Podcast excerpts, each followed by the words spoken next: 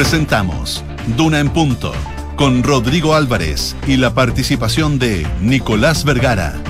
Auspicio de Sofofa y sus empresas. 140 años trabajando el Chile que viene. De Fontana ERP y su ecosistema de gestión. BHP, el futuro está aquí. Está sucediendo ahora. Scotiabank. Y WOM, nadie te da más. Duna, sonidos de tu mundo.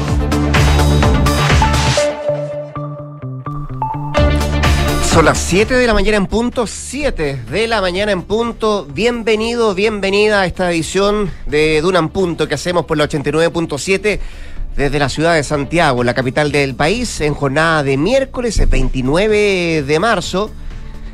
Se nos va el tercer mes del año. Qué largo que estuvo marzo. Em, y vamos a partir a abril con, eh, con varias novedades. Em, la jornada de hoy también muy centrada en lo que se está discutiendo en el Congreso, particularmente en la Cámara de Diputados, con los proyectos de ley de seguridad o en materia de seguridad, si usted prefiere, que se está em, aprobando, discutiendo en eh, la Cámara Baja, producto de la muerte de la suboficial Rita Olivares y este fast track legislativo en materia de seguridad que quieren sacar los parlamentarios, tanto en la Cámara de Diputados y Diputadas como también así en el Senado. Se supone que mañana la Cámara Alta va a comenzar a ver em, estos proyectos de ley que están eh, saliendo ya desde el hemiciclo, desde la Corporación de la Cámara de Diputados y le vamos a ir contando detalles de eso. Anoche, además, a propósito de este mismo caso, se conoce tres nuevos detenidos por parte de la Policía de Investigaciones, allanamientos en una casa ahí en Valparaíso, donde no solamente se detienen a estas personas, dos hombres y una mujer, sino que además se allanan armas, pistolas, droga y varios artículos electrónicos. También le contamos detalles de eso. Hablaremos también del sueldo mínimo de la arremetida de la CUT para que esto sea antes de lo previsto. Esperan que sea en mayo o hasta mayo, al menos el plazo en mayo del próximo año, eh, que llegue a los 500 mil pesos. Bueno, parte de lo que vamos a revisar en esta jornada de día miércoles 29 de marzo. María José Soto, ¿cómo te va? Muy buenos días. Buenos días, ¿cómo estás tú? Bien, pues. Oye, hoy día va a estar agradable de nuevo, o sea, un calorcito. La temperatura. Sí, sí, pues, agradable el día, dices tú. pero Espero que, el día también sea agradable. ¿Volvemos en un rato más a tener sobre 30? Sí. Sí, es- es sub y baja, hecho, dices De tú. hecho, despídete. Despídete, Solo despídete la temperatura. Mira, hoy día 28 grados, pero por Ah, ejemplo, ya. mañana ya sube a 31. El viernes sube a 32. Y, pues- y el fin de semana no, no, no, no sé, voy a entrar, O sea, pero, vamos a pero el terminar- registro de nuevo 32, 33. Vamos a terminar marzo con, eh, con temperaturas de, de verano. Claro. Ya. Súper de verano. La lata es que siempre es, es los fines de semana estas temperaturas altas. Pero buenísimo, pues. Pero por- no, porque es como uno quiere estar al aire libre, no muriéndose calor, Ah. sino disfrutando, digamos. Bueno, pero por lo menos hoy día, 28 grados la máxima en Santiago, en la región metropolitana. En Valparaíso va a estar nublado, 20 grados la máxima y eh, va a estar muy parecido jueves, viernes de esta semana en Valparaíso, donde nos, eh, nos escuchan en la 104.1. Les cuento también de Concepción, que tienen para hoy una máxima pronosticada de 19 grados, cielos soleados. Nos escuchan también en la 90.1. Y en Puerto Montt, donde nos escuchan en la 99.7, esperan para hoy. eh, frío, 13 grados la máxima y mañana lluvia durante todo el día en Puerto Montt entre las 7 y 14 grados y llueve madrugada, mañana y tarde. Coyhaique, 8 grados la máxima y eh, hoy día tuvieron bien- menos 3 grados durante la Mira. mañana. Amanecieron con menos 3 grados en Coyhaique. Oiga, están disponibles todas nuestras plataformas para que nos pueda escuchar y también ver a través de nuestro streaming en www.duna.cl. Vamos a estar en un rato más con Nicolás Vergara, vamos a estar desarrollando temas, van a venir nuestros infiltrados. Hoy día el turno de Carlos Alonso que nos viene a hablar de las pymes, la piedra en el zapato del gobierno para iniciar los diálogos tributarios con las pequeñas y medianas empresas. Y también estaremos con Juan Pablo Iglesias mirando el exterior, particularmente eh, tratar de entender la situación que se está viviendo hoy por hoy en Israel y por qué, pese a la decisión de Netanyahu de postergar la reforma judicial, de ponerle un freno a esto, sigue la crisis desatada en ese país que parece está lejos de terminar. Eso con nuestros infiltrados. En un rato más acá en Durán Punto. 7 con 4, 7 de la mañana con 4 minutos. Así estamos arrancando este desarrollo de informaciones. ¿Sabe cuál es el menú que tenemos? Acá están nuestros titulares.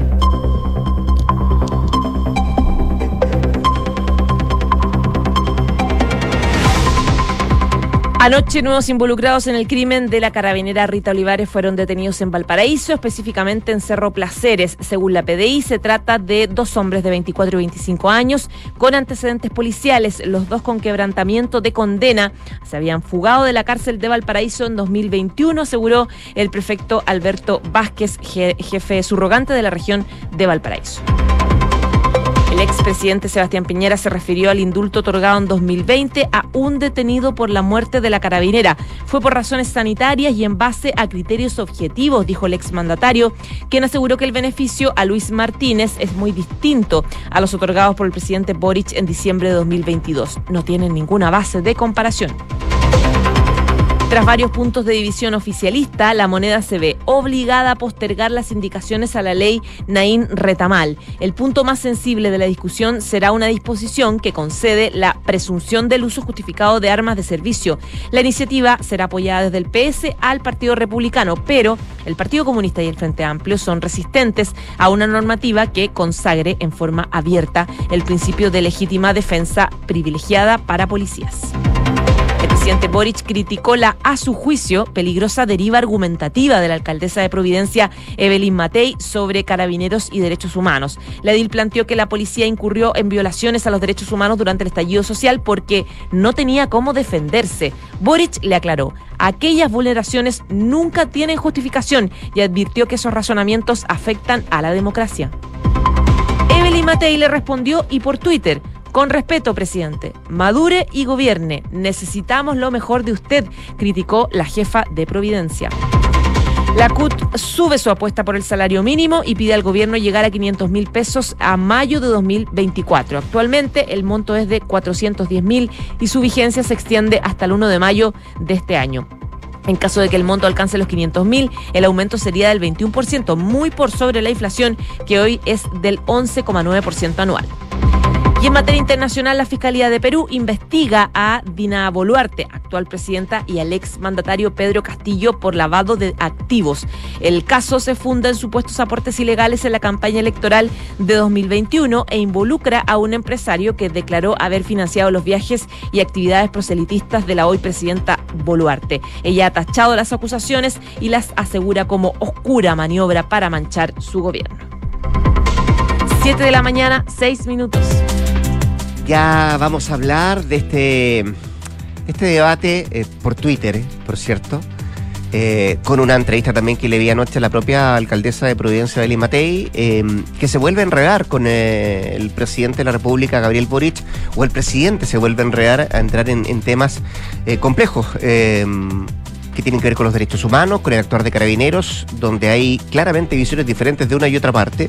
Eh, ya vamos a entrar en eso y, qué se dijeron uno y otro, pero hay novedades en las diligencias que llenan adelante las policías para dar con el paradero de todos los involucrados en la muerte de la suboficial Rita Olivares. Anoche eh, fueron detenidos otros tres sospechosos en Valparaíso, en la región de Valparaíso, específicamente en el Cerro Placeres, y desde la Policía de Investigaciones señalaron que se trata de dos hombres, uno de 24 y otro de 25 años, ambos con antecedentes policiales, los dos con quebrantamiento de condena, ya que se habían fugado también de la cárcel de Valparaíso el año 2021. Además, informó que una tercera persona detenida durante el procedimiento llevado a cabo ahí en Valparaíso. Corresponde a una mujer, pareja de uno de estos sospechosos, que fue aprendida en calidad de encubridora por haber eh, prestado cobertura y fuga, haberlos refugiado también sabiendo que estaban prófugos de la justicia y que estaban involucrados en este hecho. Las diligencias se realizaron anoche donde además se llevó adelante un allanamiento en un departamento donde se incautó una escopeta, dos pistolas, diferente tipo de munición, además de droga y elementos electrónicos. Ese es el detalle que ha entregado la Policía de Investigaciones de la captura, la detención de estas tres personas y el allanamiento que se llevó adelante en ese domicilio donde estaban estas tres eh, personas. Em, se amplía también la detención de este tercer eh, involucrado en el crimen que fue detenido el día de ayer eh, y va a llevarse adelante la formalización junto a los otros dos capturados, em, de acuerdo a la información que entregó la Fiscalía. Dicen que aún no se está cerrando el círculo de la investigación y prosigue las diligencias para dar con todos los responsables y esta mañana, como decíamos, se va a realizar la formalización de estos tres imputados que ya habían sido detenidos y estos tres últimos para formulación de cargos. En paralelo, em, y lo conversaba más temprano la, la María José Soto, sigue avanzando la agenda legislativa en materia de seguridad en el Congreso. Ayer, la Cámara de Diputados despachó cinco proyectos de ley. Em, aprobaron en general, de forma unánime, los proyectos antisicariato, el refuerzo de las funciones de gendarmería y también el proyecto que establece nuevas facultades a la policía en materia de migraciones. A esto se suma los proyectos también aprobados durante la mañana que están vinculados al secuestro y también al uso de armas en lugares masivos. Eso en la Cámara de Diputados. Esta mañana, de hecho, los propios parlamentarios están citados nuevamente para debatir y votar la combinación de la ley Naín y la ley Retamal. Eso sí, el Ejecutivo va a presentar indicaciones no en la Cámara, sino que en el Senado y también un reglamento del uso de la fuerza respecto a estas dos leyes que fueron fusionadas en la Comisión de Seguridad de la Cámara de Diputados y hoy día va a ser la sala la que va a ver el detalle, la votación y la discusión de estos proyectos de ley. Insisto, esto pasa hoy día en la Cámara de Diputados, mañana todos estos proyectos van a pasar a la sala del Senado. Eso en medio de una pelea. Del cruce de declaraciones, ¿no? Del cruce de declaraciones. Sí, lo que pasa es que el factor alcaldes ya está cada vez más fuerte en la moneda. Eh, es eh, bien sorprendente ver cómo los alcaldes opositores están incomodando al gobierno.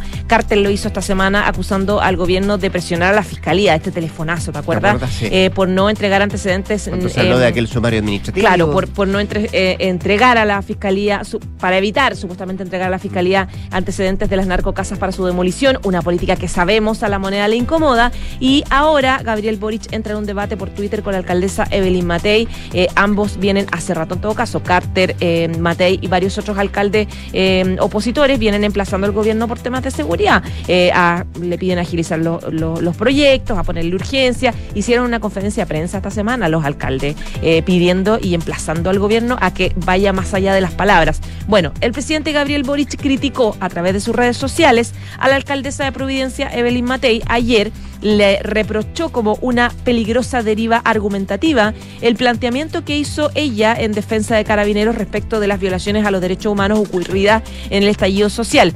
Esto fue en el debate, obviamente por tema de seguridad, el rol de carabinero eh, y las recientes muertes de uniformados. Y en ese contexto es que la alcaldesa Evelyn Matei, en una entrevista que da en TVN, dice, si hubo violaciones a los derechos humanos fue porque no tenían la forma de defenderse.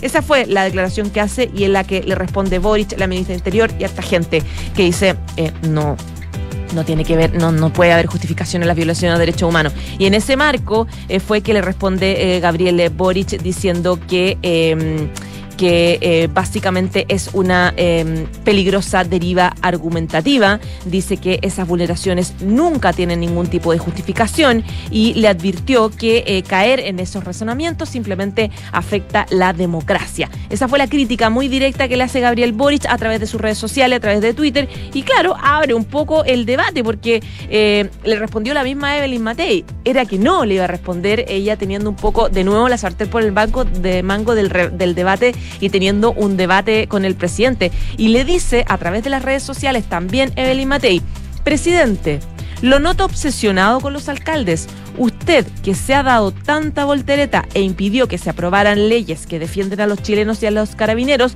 escribe seguramente sin todos los antecedentes. Con respeto, madure y gobierne. Necesitamos lo mejor de usted, le dice Evelyn Matei, como con una sensación de señora mayor retando un cabro chico, o por lo menos el relato que hace en, este Twitter donde le responde este emplazamiento que hace Gabriel Boric. Sí, em, dio una entrevista anoche también eh, la propia alcaldesa de Providencia en, eh, el noticiero de Canal 13, eh, donde ella aclara sus dichos de la mañana en, TVN. Eh, y dice que hay una parte que se la sacan de contexto, porque si bien dice que efectivamente los carabineros no tenían cómo defenderse, hay una segunda parte donde ella dice ella nunca ha puesto en tela de juicio su em, eh, opinión respecto a los derechos humanos o la violación de los derechos humanos. Y hace hincapié en que tanto ella como toda su familia, y saca colación a su padre también, nunca eh, pusieron en tela de juicio las violaciones a los derechos humanos, en todo contexto. lo que ella dice, bueno, y esa fue la parte que me sacaron, y entiendo un poco lo que se haya generado a raíz de esto, pero no voy a dejar pasar, entre otras cosas, dice ella, que efectivamente se genere un enredo de las declaraciones que manifestó, porque sigue, sigue planteando ella que efectivamente en aquel entonces no tenía carabineros como defenderse eh, cuando ocurrió el estallido eh, y puso una serie de ejemplos de, que se dieron en, eh, en aquella fecha de cómo tuvieron que actuar eh, la policía uniformada en ese entonces.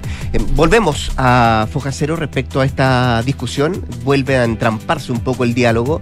Eh, yo, No sé si quiero separar quieres- agua, quiero que lo que está pasando en el Congreso sea una parte de la historia y la otra que se va a seguir generando, Eh, porque sigue eh, emplazándose a el gobierno a llevar adelante actuaciones que tengan que ver con la seguridad del país. Decía ayer Matei, también lo decía el propio Rodolfo Carter, el alcalde de la Florida, que estuvo presente además en eh, los funerales de la suboficial Rita Olivares, que hay todavía mucho que por hacer en materia de seguridad. Eh, esta- este país todavía siente mucho temor, decía Carter, lo propio decía la, la alcaldesa Matei, y ahí hay una tarea pendiente, está al debe el gobierno en materia de seguridad. Esa va a ser la discusión que se va a venir seguramente de aquí en adelante. No hay claridad tampoco respecto de estos operativos policiales en los que eventualmente participaría Boric. Quedó como un poco en veremos eso. No hay, no hay ninguna aclaración respecto a si efectivamente se haría, Entiendo que eh, si lo haría a través del ministerio de, o, o serían los ministros, el subsecretario Sí. del Interior el que finalmente lo concretaría. Sí, no está muy claro. Yo, yo eh, entiendo por lo que le escuchaba a la ministra del Interior de que no, no es que vaya a participar de los operativos así eh, propiamente tal. Pero entiendo que hoy día tiene visita a un eh, cuartel de la policía uniformada Sí. eh, a propósito de la fecha del 29 de, de marzo, la mm, Día del Joven Día del Joven Combatiente. Combatiente, donde se supone que podrían existir algunos problemas durante el transcurso de la tarde-noche. Ocurre generalmente, ha derivado esta fecha en una serie de enfrentamientos entre manifestantes y, y la policía uniformada, así que vamos a estar muy pendientes de aquella, de aquella situación. Pero insisto, el debate se está volviendo nuevamente a, mm, a polarizar, a crispar el ambiente a raíz de, de esta, de esta mezcla que tiene que ver con seguridad y violaciones a los derechos humanos. ¿Tú tienes el recuerdo de presidentes que se hayan eh, eh, entrado como en debates o peleas con alcaldes específicamente?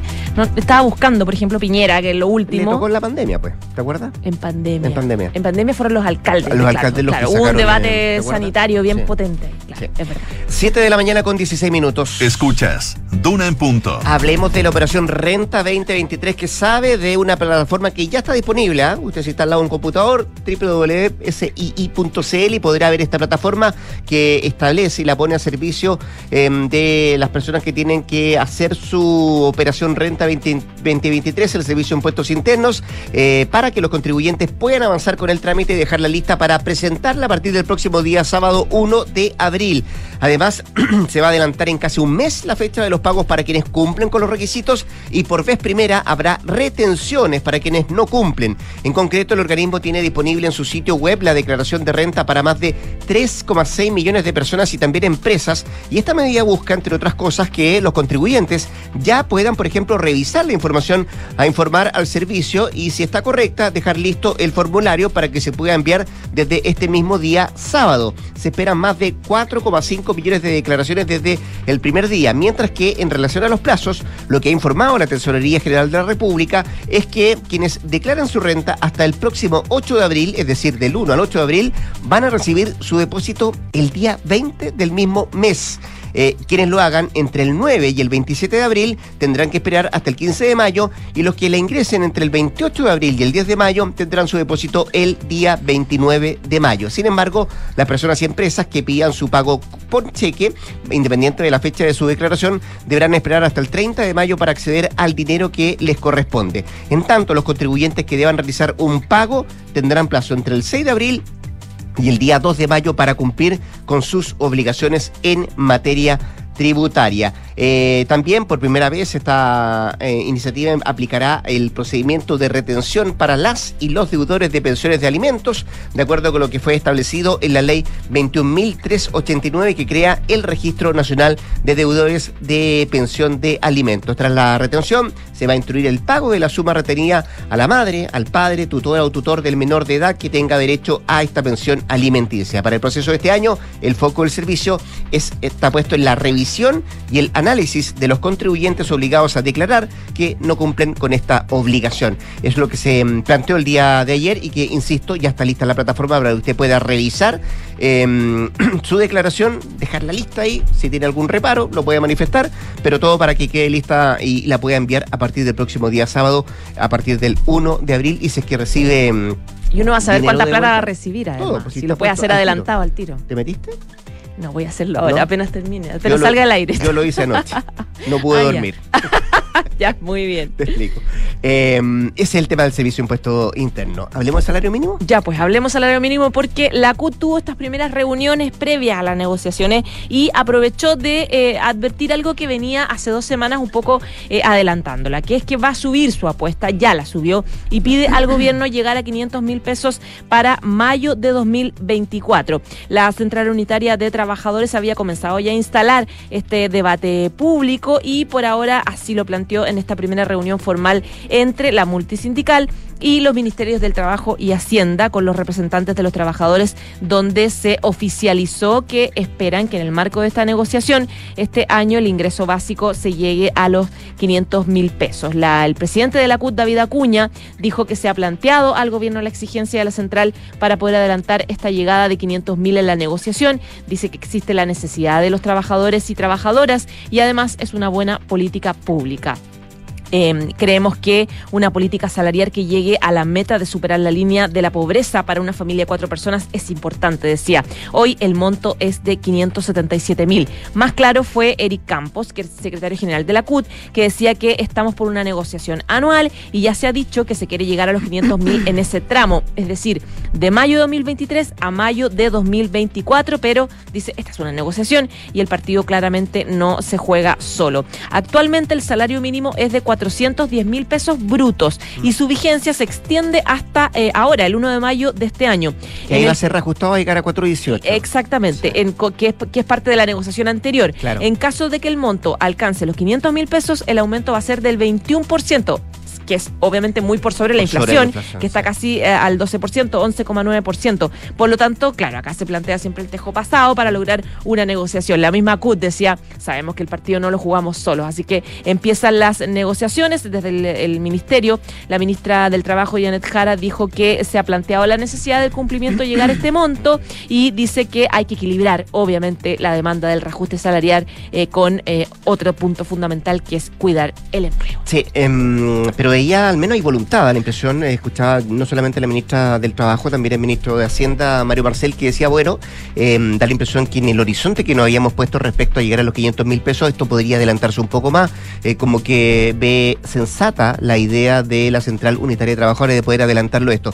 No sé si a mayo del próximo año, eh, pero tal, tal vez puede ser diciembre del Claro. próximo año. ¿Te acordarás tú que la primera que la primera fecha tope para los 500 mil pesos era al término del gobierno, en el 2026. Eh, después se habló de em, fines del 2024, inicios del 2025. Bueno, así están las conversaciones. Vamos a ver qué es lo que pasa el próximo día viernes, donde la CUT, entiendo, tiene que llevar una oferta concreta ya, o al menos presentar su calendarización respecto a cuándo se llega a esta cifra de 500 mil pesos de sueldo mínimo. 7 con 22. Estás en Duna en Punto. Nos vamos al Perú porque la actual presidenta Dina Boluarte va a ser investigada por lavado de activos, organización criminal y también financiamiento prohibido a través de sus redes sociales. Anoche el Ministerio Público informó que se amplió la investigación contra la presidenta, también contra un ex asesor de ella y el ex mandatario Pedro Castillo por los presuntos delitos de financiamiento prohibido de organización política, lavado de activos y organización criminal.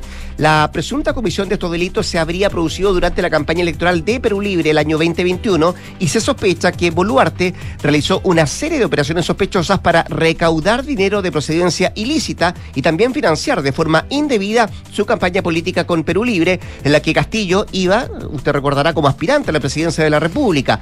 La situación legal de la mandataria se complicó luego que, su, que un ex, ex asistente de ella eh, revelara que un ex asesor y otros empresarios dieron aportes de dinero no declarados a favor de la campaña presidencial de Boluarte. Según la tesis fiscal, es improbable que ella no haya estado al tanto de esos supuestos aportes ilícitos porque mm, al militar en Perú Libre eh, ostentó el cargo de secretaria de Economía del Comité Regional de Lima Metropolitana y es imposible, dice la Fiscalía, que la actual presidenta del Perú no haya estado en antecedentes de estos dineros que se eh, otorgaron, que se entregaron de manera ilícita, de acuerdo a la investigación que se está llevando adelante por parte del Ministerio Público y donde son claves los testimonios de una ex asistente llamada Marita Sánchez, quien reveló que un ex asesor y otros empresarios entregaron dinero no declarado a favor de la campaña de Perú Libre. Así que vamos a ver qué es lo que pasa respecto a esta situación que vuelve a enredar la, el actual presidente de la presidenta del Perú. 7 con 23. En Duna en Punto le tomamos el pulso a la economía.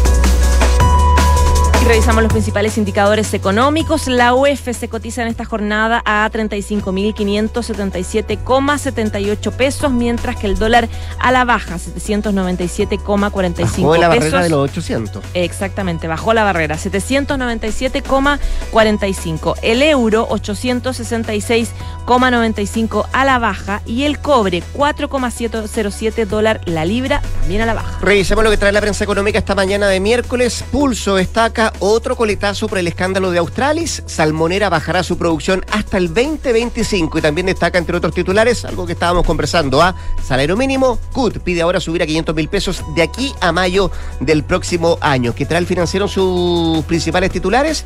Ministro Marcel se la juega por el 2023. Lo peor del ajuste ya está detrás nuestro, es lo que destaca mm, como titular hoy día el financiero.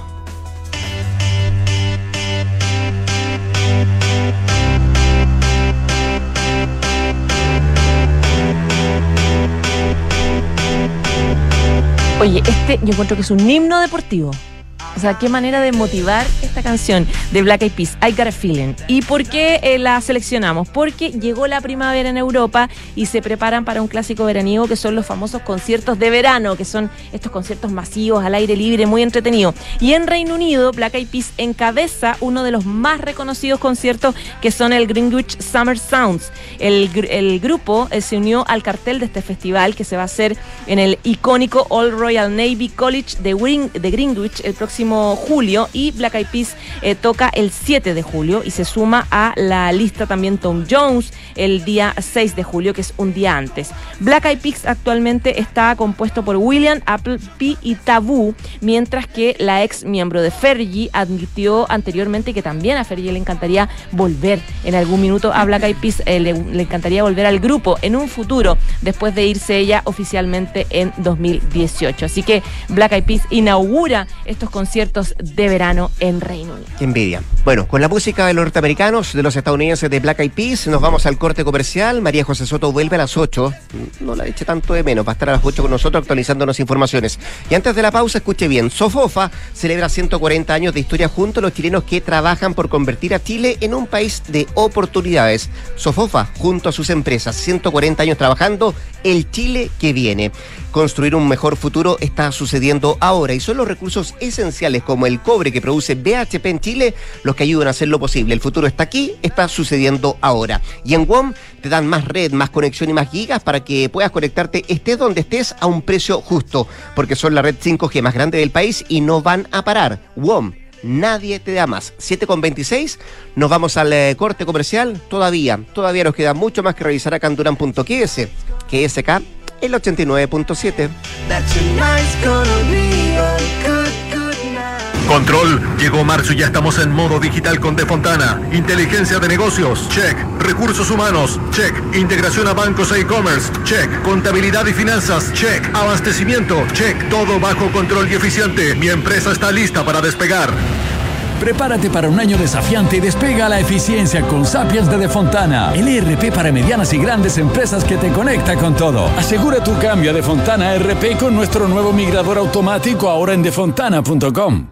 En Sofofa partimos con historias del salitre y hoy estamos con historias de energías limpias. Pasamos terremotos, crisis nacionales y globales, haciendo de la adversidad una oportunidad. Nos digitalizamos, nos conectamos, exportamos y transportamos. Y en estos momentos que parecen inciertos, celebramos 140 años y celebramos las historias de empresas y miles de chilenos que trabajan por convertir Chile en un país de oportunidades. Sofofa, junto a sus empresas, 140 años trabajando el Chile que viene. ¡Felicidades! Puedes escoger el premio que quieras. ¡Ay, quiero ese! No, eh, ese. No, el del lado. ¡Ay, no sé cuál elegir! A veces no importa si le sigues dando vueltas, pero a la hora de invertir es mejor Scotia Fondos, que cuenta con toda la solidez y respaldo internacional que tiene Scotia, donde puedes invertir de manera fácil a través de la app o web y un grupo de coaches expertos te guiará según tu perfil de riesgo y objetivos. Toma la mejor decisión. Invierte en Scotia. Infórmese de las características esenciales de la inversión en estos fondos mutuos establecidas en sus reglamentos internos y scotiabankchile.cl. Infórmese sobre la garantía estatal de los depósitos en su banco en cmfchile.cl. Marca registrada de Bank of Nova Scotia, utilizada bajo licencia. Proteger lo que más quieres es lo que nos hizo llegar a Chile, porque tenemos un compromiso con más de 100.000 familias a lo largo del país y seguiremos de norte a sur entregando tranquilidad a cada uno de esos hogares y negocios que confían en nosotros, porque cuando tú activas Verisur, nosotros activamos tu tranquilidad. Estás escuchando Duna en Punto 7 de la mañana con 28 minutos. Seguimos acá al 89.7 haciendo Duna en punto. Decíamos que una primera reunión tuvieron ayer la CUT y el gobierno de cara a un reajuste del sueldo mínimo con la idea de parte, al menos de los trabajadores, que se llegue cuanto antes a los 500 mil pesos. Bueno, queremos conversar de esto y otros temas con el presidente de la CUT, David Acuña, a quien tenemos en la línea telefónica. Hola David, ¿cómo le va? Buenos días, muchas gracias por, eh, por atender la llamada de Radio Duna. Hola, muy buenos días, Rodrigo. Muchas gracias por el llamado. Primera reunión de, entiendo, dos o tres que pueden venir. La otra está el próximo día viernes, donde tienen que llegar ustedes con una oferta más concreta. Le escuchaba ayer a la ministra del Trabajo, Janet Cara, decir para ver cuánto cuánto puede adelantarse esto de llegar a la meta de los 500 eh, mil pesos. Hoy, eh, actualmente es de 410 y en mayo va a llegar a 418 con el reajuste. Lo que quiero preguntarle, David, es eh, cuál es el plazo más o menos que ustedes ven que esto podría ocurrir, que esto podría generarse, de que el sueldo mínimo llegue a los 500 mil pesos? Bueno, hoy en Chile el sueldo mínimo es de 410 y estamos en, el periodo de negociación. Entonces, mm. mira, nosotros le hemos planteado al gobierno la necesidad de, adelantar este este ingreso mínimo a 500 mil pesos. De hecho, esperamos poder contar con esa con, con, los mecanismos, con la herramienta en esta negociación. Nosotros hemos puesto todas las fichas para poder eh, llegar prontamente a, que los trabajadores chilenos puedan tener un, ingreso que les permita no solamente sobrevivir, sino que, o sea, no solamente vivir, o sea, que les permita no solamente sobrevivir, sino que vivir bien. Entonces ahí es donde nosotros le hemos planteado al gobierno la necesidad hoy de, eh, de, poder llegar ahora. Mira, nosotros tenemos la tenemos dos próximas reuniones, el viernes y ya el lunes, eh, planteadas para poder eh, llegar eh, prontamente a, a poder em, idealmente para nosotros poder llegar a un acuerdo, entendemos que hoy día están las voluntades por parte del gobierno, pero pero esto no es fácil, porque efectivamente hay hay, hay muchos factores que también eh, queremos nosotros plantear, que no solamente el tema del salario, sino que también la preocupación por la generación de empleo, la protección también del trabajo y también cómo ayudamos de otras maneras a los trabajadores y trabajadoras, no solamente la negociación concentrarla en el tema del, mm. del salario, sino que en otras cosas. entiendo, David, también que hay un, un, interés eh, particular también de la Central Unitaria de Trabajadores en el trabajo femenino, que también es una de las cosas que ustedes quieren poner sobre la mesa en esta negociación, en estas conversaciones que están teniendo del gobierno. Pero me, quedo que, me quiero quedar con un punto también, David, que usted lo destacaba. ¿Existe real voluntad del gobierno de que esto pueda prosperar como lo quieren ustedes? Mira, nosotros hemos visto voluntades por parte del gobierno, pero como esta es una negociación, todos tenemos voluntades. En una negociación hay muchas voluntades puestas, pero pero efectivamente nosotros creemos que hoy día, bueno, se lo hemos, se lo hemos dicho saber al presidente. La semana pasada tuvimos una reunión con el presidente Boric, eh, también participó la ministra Jara con el ministro Marcel, y ahí le planteamos la necesidad de la gente de llegar en esta negociación a poder tener eh, la claridad respecto a un fortalecimiento del salario, porque para nosotros, nosotros estamos convencidos que el salario mínimo eh, es importante para el desarrollo también de los trabajadores en Chile. Em, estamos conversando con el presidente de la Central Unitaria de Trabajadores, David Acuña, y en esas conversaciones, David, que ha tenido usted con el gobierno, con la ministra del Trabajo, con el ministro de Hacienda, ¿usted siente que ellos le plantean a ustedes como GUT que están las condiciones en materia económica como para aumentar el sueldo mínimo?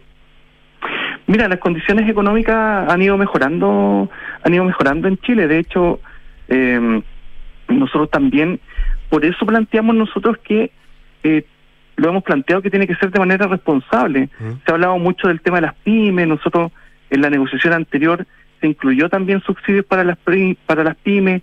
Hubo un aumento también responsable y escalonado. Tuvimos un gatillo en torno al IPC. Entonces nosotros estamos planteando al gobierno una negociación con el, más o menos con los mismos parámetros situados en, en, en, en, tres ejes, que era el salario, la asignación familiar también y algunos otros tipos de bonos. tengamos en cuenta, Rodrigo, que en la negociación anterior nace el bono de el compensatorio de la canasta básica. Entonces, también por parte de nosotros existe la preocupación en torno al costo de la vida, el valor de los alimentos, de cómo combatimos o cómo enfrentamos también esto. Hoy se traduce en el bolsillo electrónico, también ha ido incrementando también los subsidios eh, familiares. Entonces vemos que de manera positiva y complementaria con todas estas acciones se ha ido fortaleciendo también el salario de, los trabajadores, salario que ha venido a la baja por los últimos años. Y por el tema inflacionario también, claro. Eh, claro, porque mm. efectivamente ahí donde vemos si realmente, claro, lo, el salario ha subido de forma nominal, pero en forma real, efectivamente el salario ha subido muy poco. De hecho, del 17% que, plantea, que se plantea que, que subió el salario, realmente subió un cerca de un, cerca de un 5%. Entonces, es ahí donde nosotros eh, eh, queremos poner toda la toda la fuerza en la negociación. Por eso le hemos dicho al gobierno que es tan necesario poder llegar a los 500 mil pesos sabiendo y teniendo en cuenta que la demanda histórica de la central es poder eh, tener un ingreso mínimo que supere la línea de la pobreza para una familia de cuatro personas. Y eso hoy ¿Mm? Son 576 mil pesos. Sí, eh, quiero preguntarle porque esta es una cara de la moneda, la que usted nos está mostrando, la que representa la Central Unitaria de Trabajadores. La otra es quien tiene que hacerse cargo del costo, ¿no? Que significa aumentar el salario mínimo, el sueldo mínimo a los 500 mil pesos. Eh, quería preguntarle, en esta conversación usted me dijo, sí, la vez pasada lo hicimos, pero ¿existe compromiso real del gobierno de subsidiar a, a las pequeñas y medianas empresas que van a tener que asumir este costo? Eh, mira, Rodrigo, existen hoy en Chile distintos tipos de subsidios está el IFE laboral, está el ingreso mínimo garantizado. Sí, pero, pero, pero está para un, para un sueldo mínimo de 410, 418 que va a subir en mayo. Eh, se lo estoy planteando de aquí pensando que esto pudiese adelantarse a 500 mil. Es que, Rodrigo, por eso, por eso, por eso te, planteo que hay distintos bonos, hay distintas ayudas que están hoy día por parte, por parte del gobierno. Entonces, ahí nosotros entendemos que el gobierno tiene que conversar con las pymes, en la negociación anterior hubo un apoyo hacia las pymes y nosotros, por parte del ministro Marcel, también ha habido apertura, existe la apertura de poder también mm. apoyar directa eh, directamente a las pymes. Es por eso que nosotros lo estamos planteando también dentro de estas conversaciones de manera responsable. La ministra ha dicho que hay que cuidar el empleo, nosotros estamos completamente de acuerdo con que hay que cuidar el empleo, por eso tenemos que buscar la mejor la mejor fórmula para poder ir avanzando sistemáticamente en el fortalecimiento del ingreso eh, mínimo de los trabajadores y trabajadores. Eh, mm, David, eh, David Acuña, estamos conversando con el presidente de la CUT. ¿Para ustedes el ideal es mayo del próximo año? Mira, para nosotros nosotros le hemos planteado a la ministra que idealmente el ideal nuestro sería mayo. El, idealmente el, el ideal el, existen idearios, pero ahí es donde nosotros tenemos que ver de manera responsable cómo vamos avanzando. Insisto, Rodrigo, esto es una negociación, es el inicio de las conversaciones, los planteamientos están sobre la mesa y tenemos que ver cómo eh, llegamos eh, de manera de la mejor manera a esta a esta a esta primera meta que nosotros tenemos porque quiero insistir para nosotros la meta es tener un ingreso que eh, permita a una familia poder vivir de manera adecuada porque entiendo entiendo David que para el gobierno el ideal para ellos era diciembre del próximo año ahí están esas son las fechas, diciembre para el gobierno, mayo usted, ahí van a tener que llegar a un consenso, ¿no? O un acuerdo. Claro, ¿Mm? claro, claro, por eso, por, eso por eso es como te como te planteo Rodrigo esto es una negociación y esperamos llegar eh, de buena manera. Nosotros el ideario nuestro es es poder tenerlo lo antes posible es, poder ir eh, porque creemos que sabemos que el, ingreso el fortalecimiento del ingreso eh, es una ayuda real para los trabajadores y trabajadoras. David, ahora en abril, quiero cambiarte un poco de tema, nuevamente habrá debate por posible retiro de fondos de pensiones, el sector en este caso, ¿no? ¿Cuál es la postura de la, de la Central Unitaria de Trabajadores en esto? Ustedes apoyaron el cuarto. Sí, mira, nosotros nosotros hemos planteado hemos planteado eh, derechamente que no, no somos los trabajadores que tenemos que pagar los costos los costos del, de la vida, o sea, hemos pagado, pagamos nosotros con nuestro, con nuestros fondos de pensiones mm. eh, la necesidad de los trabajadores. Es por eso que para nosotros es importante fortalecer el, salario mínimo, es por eso que para nosotros es importante tener una ayuda real y concreta, porque esto termina siendo una ayuda que puede ser buena, pero es una ayuda momentánea que se diluye también en, en, un muy corto tiempo. En cambio, el fortalecimiento del ingreso mínimo para nosotros es una es algo permanente, algo que construye también, eh, que, no solamente se queda en un bono. Entonces, para nosotros eh, lo principal es fortalecer el salario mínimo. Creemos que ese es el camino más allá de generar eh, estos retiros que hoy día también eh, creemos que van a perjudicar en, en medio de una discusión eh, también previsional. Entiendo el planteamiento, pero la pregunta es, eh, de parte de la CUT, de la Central Unitaria de Trabajadores, David, ¿no va a haber eh, apoyo al sector retiro? Mira, nosotros no hemos tomado una postura Definitiva. como central Mm. to- todavía en torno a esa discusión, ya que es una discusión que se ha ido diluyendo con el tiempo, entonces en el momento tomaremos una postura, eh, pero para nosotros es muy importante hoy ver el tema del salario. Y, y respecto a la reforma de pensiones, ¿cuál es la visión que tiene la CUT? Nosotros creemos que debemos avanzar ¿Mm? en mejorar las pensiones de la y los trabajadores. Creemos que hoy día la propuesta que plantea el gobierno no es la no es la ideal para nosotros, pero es la, la propuesta que sí nos permite avanzar hacia generar mejores pensiones para tanto para los actuales pensionados como para, también para los futuros. Esto no termina con los con las AFP, sino que cambia el, cambia el modelo de negocio, pero creemos que es el camino para también eh, ir fortaleciendo eh, la seguridad social también en Chile. Eh, David, entonces, de aquí al lunes debería salir humo blanco respecto a la mm, cifra de 500 mil pesos de salario mínimo, ¿cierto? Eh, el viernes tenemos la primera, otra, perdón, la segunda reunión. El lunes tenemos nuevamente una reunión. Yo creo que ahí vamos a ir avanzando. Nosotros esperamos que esto ya en la quincena de abril podamos tener ya eh, resuelto esto y después llevar la discusión al Parlamento, porque también ahí tenemos que conversar con los parlamentarios, con tanto con senadores, con diputados eh, y plantearles también los requerimientos que sabemos que los tienen muy en- muy en cuenta, pero también necesitamos nosotros eh, como hoy se habla mucho de seguridad en Chile, ¿Mm? nosotros también necesitamos seguridad también en las remuneraciones de los trabajadores, necesitamos también tener seguridad económica.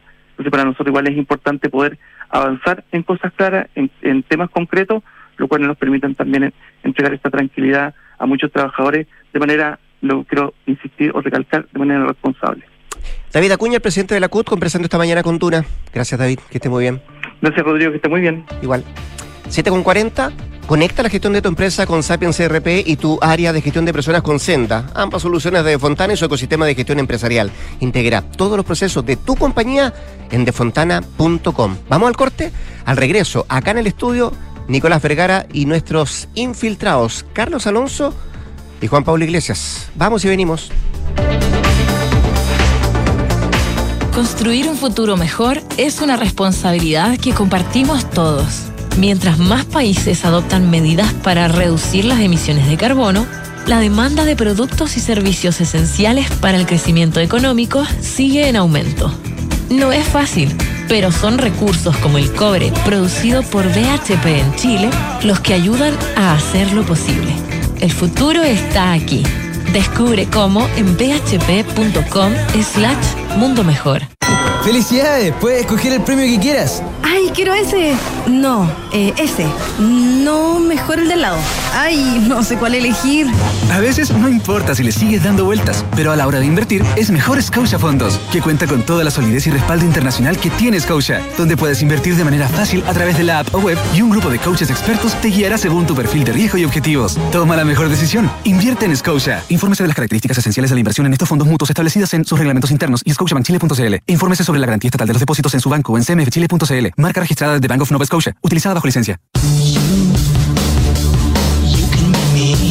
En el norte, en el centro y en el sur. Te damos más red, más conexión y más libertad para que te puedas conectar desde donde estés. Con la red 5G más grande del país. Y no vamos a parar. Nadie te da más. A mi edad cualquier examen siempre da un poco de nervios. No sabes cómo serán las noticias, si tendrás un diagnóstico certero o tendrás que repetirlo unas cuantas veces más. Por eso, donde te realizas tus exámenes, no da lo mismo. Somos la unidad de toma de muestras UC, el laboratorio más completo de Chile, con más de 900 tipos de exámenes y más de 40 unidades de tomas de muestra a lo largo del país. Agenda tu examen en ucecristus.cl o llamando al 22 676 7000. Somos UCECristus, somos la católica.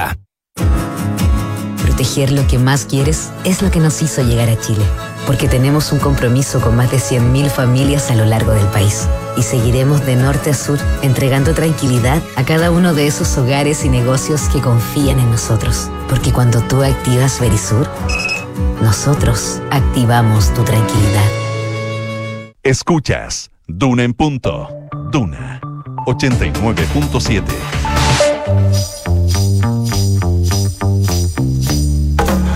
Son los infiltrados en Duna en Punto. 7 con 42 de la mañana de este día miércoles 29 de marzo. Nicolás Vergara, ¿cómo estás? Buenos días. Muy buenos días, ¿cómo están? ¿Cómo están Pues, ustedes? mitad de semana. Mitad de semana, pero un día que puede ser, eh, ojalá que no, complejo. Es lo que ha derivado, ¿ah? Sí, por mucha violencia, enfrentamientos. Sí, pero ya hay. Eh, hay algunas barricadas, estaba ¿Ah, sí? leyendo que hay algunas barricadas. Recordamos que eh, alguna situación compleja día- en día, algunos 29 de marzo, es el puntos de Santiago. Es el Día del Joven Combatiente que conmemora, recuerda la muerte de los hermanos Vergara Toledo eh, en un supuesto enfrentamiento.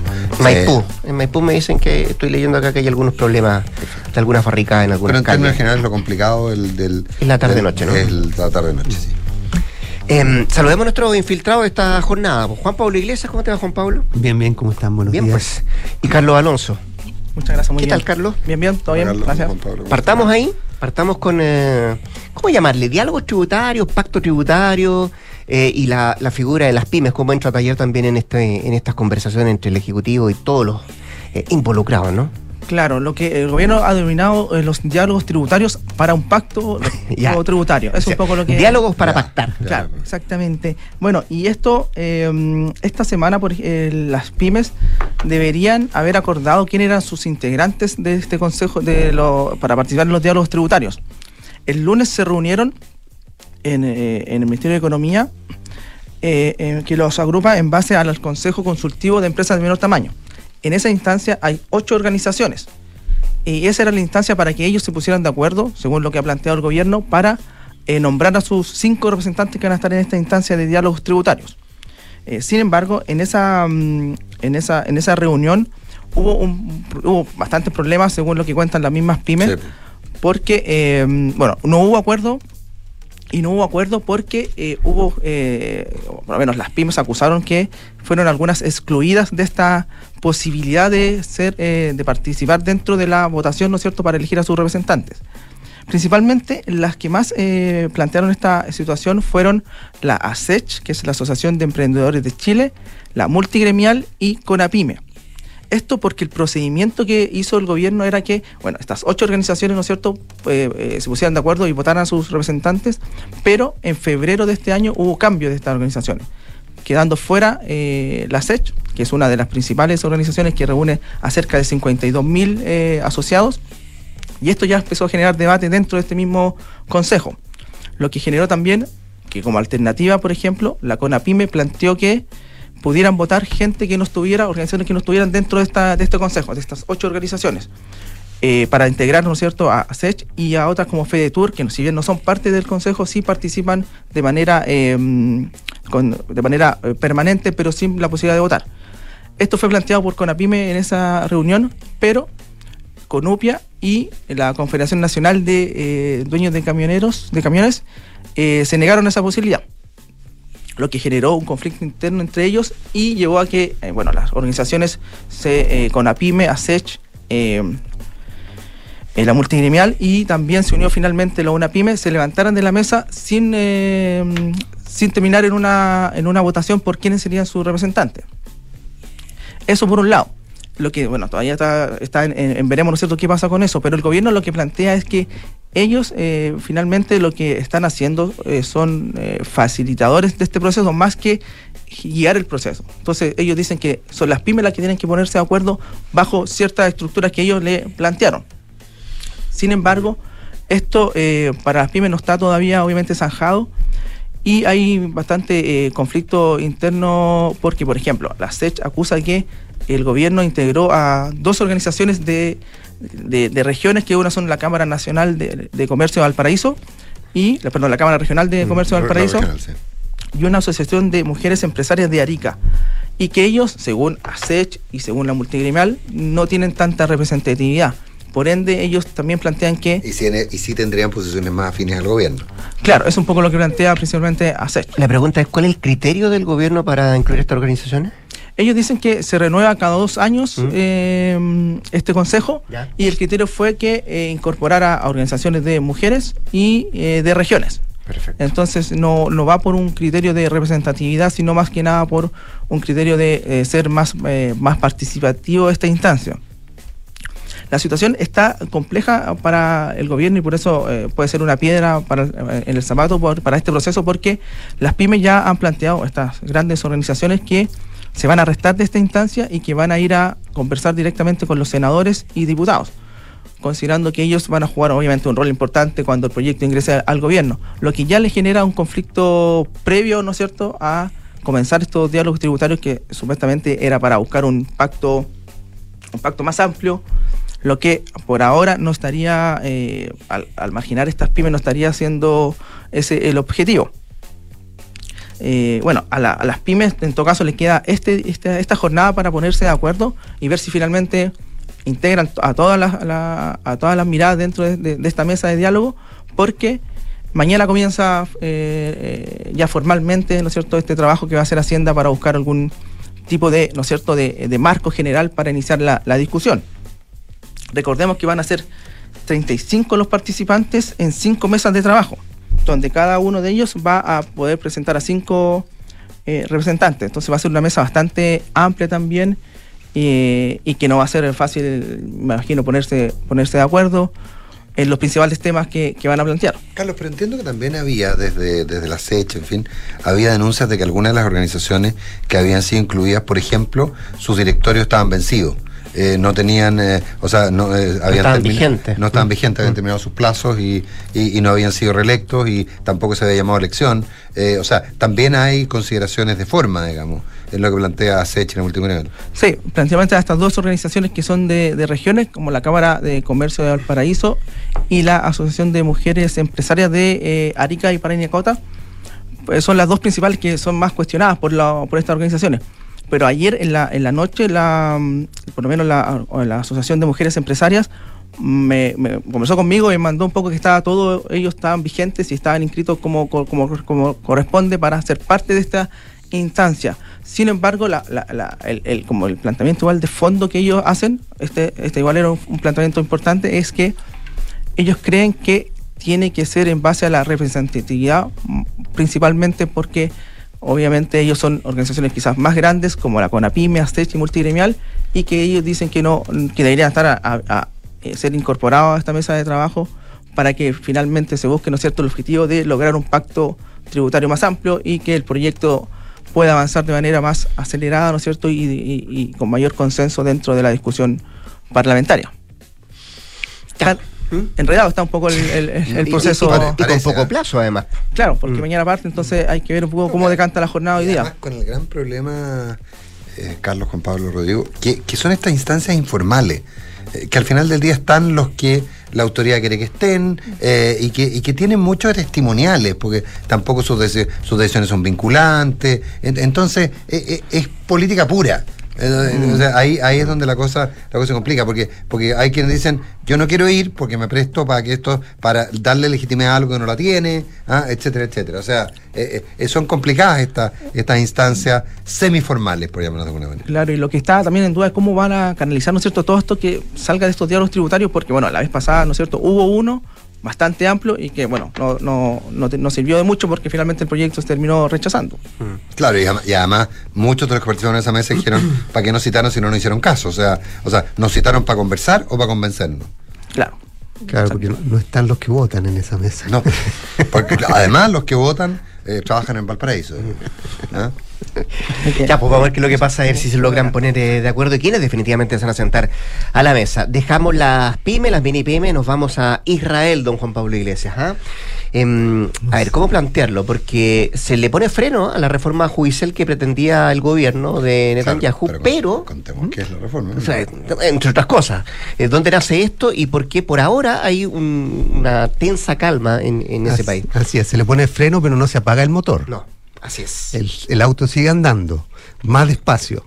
Eh, pero bueno, partamos por el, principio de esta, eh, reforma eh, judicial. Recordemos que Netanyahu y una alianza de partidos de, de y, y de derecha, el gobierno más de derecha de la historia de Israel, llegó al poder a fines del año pasado, en diciembre asumió y en enero presentó esta esta reforma. El Likud como partido principal. El Likud de, de, Netanyahu en su sexto periodo como primer ministro, como partido principal eh, y principal eh, partido dentro del, de la Knesset, del Parlamento israelí, eh, lidera esta, esta, esta coalición de gobierno y impulsó esta, esta reforma en, en enero pasado. recordemos, una reforma que busca hacer profundos cambios a los poderes que tiene, eh, perdón, la redundancia, el Poder Judicial en, en, eh, eh, en, Israel y específicamente la Corte Suprema. Recordemos que Israel es un, es un sistema parlamentario donde hay dos cosas importantes.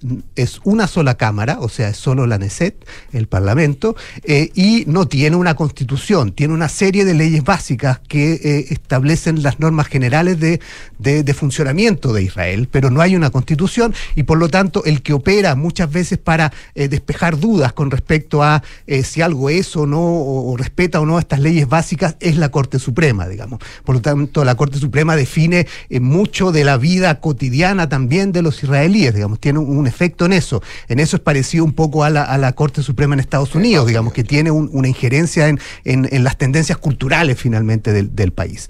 por lo tanto, son esos dos poderes muy importantes y muy centrales en un sistema democrático y de equilibrio eh, como, como el israelí. Y aquí eh, lo que eh, la reforma buscaba y que busca es una serie de medidas que, por un lado, permite al Parlamento, le da mucho más poder al Parlamento y a la mayoría de turno para revertir eventualmente decisiones que tome la Corte Suprema, las puede revertir solo por mayoría.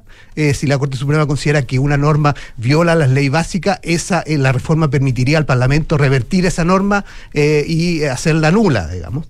ese es un punto. El otro punto es que interviene el, Consejo o, eh, que designa a los jueces. Hoy día es un Consejo más bien técnico, o sea, donde la parte judicial está más, más, es más fuerte, pasaría a ser un Consejo donde la parte política y las mayorías de turno, vuelvo a decir, estarían mucho más, eh, con mucha más eh, control, por lo tanto podrían intervenir más en la designación de los jueces. la alianza hoy día en el poder cuestiona mucho al Poder Judicial por considerarlo y a la Corte Suprema por considerarlo una instancia más izquierdista o de tendencia hacia la izquierda y que en el fondo eh, eh, eh, revierte muchas o, tiene esa mirada, digamos, mira desde ese punto. Y hay muchas muchas normas, sobre todo de temas de, de, LGTB de, valóricos que el grupo, la alianza hoy día en el poder cuestiona mucho. La tercera cámara, ¿no? así es. Eh, por lo tanto, eh, eso es lo que busca la reforma, entre otras cosas. Además, eh, es una reforma de varias medidas, digamos, lo que se planteó en, enero. Una de esas ya se aprobó, que es la de que el fiscal nacional no pueda declarar incapacitado para el cargo al primer ministro. Hasta hace poco eso se podía hacer, ahora se aprobó en el Parlamento una norma que no lo permite. y todo esto tiene una base que es importante eh, discutir y en el debate político en Israel está muy presente, eh, que Netanyahu está enfrentando un proceso por, por corrupción, entre otros cargos, eh, que varios de los miembros de esta alianza, de los líderes de los partidos que forman esta alianza, han estado condenados en algún minuto o enfrentan procesos, tanto así que el New York, que recordaba en un artículo muy bueno hace, unos, unas semanas, que cuando fue la campaña o cuando ganó el, la alianza actual, había un chiste en Israel que mostraba una de estas captchas, que son las que en, el, eh, internet te eh, para identificar si eres un robot o no. no sé ah, claro, claro, claro. Y ponía las caras de todos los políticos, líderes políticos. un poste, claro. Y todos los líderes políticos que habían ido a la elección y decía, seleccione a los que tienen eh, juicios eh, o han sido condenados. Y, y uno seleccionaba y eran todos los que estaban en la coalición o parte de los que estaban en la coalición de gobierno. por lo tanto, el tema es, ese tema es muy importante en esta discusión, porque tanto así que la discusión sobre, sobre si el, fiscal general puede declarar incapaz capacitado o no a, Netanyahu. Eh, toda esa discusión se dio porque se consideraba que eh, eventualmente eh, el fiscal nacional podría considerarlo no apropiado porque estaba impulsando una reforma que lo afectaba directamente, digamos. ¿ya? por lo tanto, era parte comprometida o parte interesada en este proceso. por lo tanto, es, esa era una, reforma que también generó mucha discusión. Pero el tema es que estas reformas desataron una ola de protesta en, Israel desde enero. Han venido, habiendo manifestaciones y protestas. Y el fin de semana esto llegó al culmine cuando el eh, Netanyahu eh, echó al ministro de, de- de Defensa que había cuestionado la reforma y pidió que se eh, retirara la reforma. Eso eh, desató el lunes una- un llamado a huelga general que hubo el lunes, protestas masivas el, el fin de semana, donde participaron, eh, eh, qué sé yo, hasta la policía en Tel Aviv. eh, la- el Parlamento incluso, ¿no? Claro, claro, frente al Parlamento. Eh, hubo también eh, eh, en, en, eh, en, eh, en las eh, embajadas de, de- de- de Israel en el, en, en el mundo eh, estuvieron en, en paro, digamos, ese día. Por lo tanto, eh, fue una movilización nacional contra la protesta que llevó, o sea, contra la reforma que llevó finalmente a que Netanyahu diera un discurso ese día anunciando que eh, iba a suspender. Por eso decía que el motor no se apaga, porque lo que hizo fue Claro. suspender la reforma. Ponerle pausa, ponerle pausa. ponerle pausa para que se discute en abril o incluso en mayo, eh, en la espera de eventualmente buscar un acuerdo.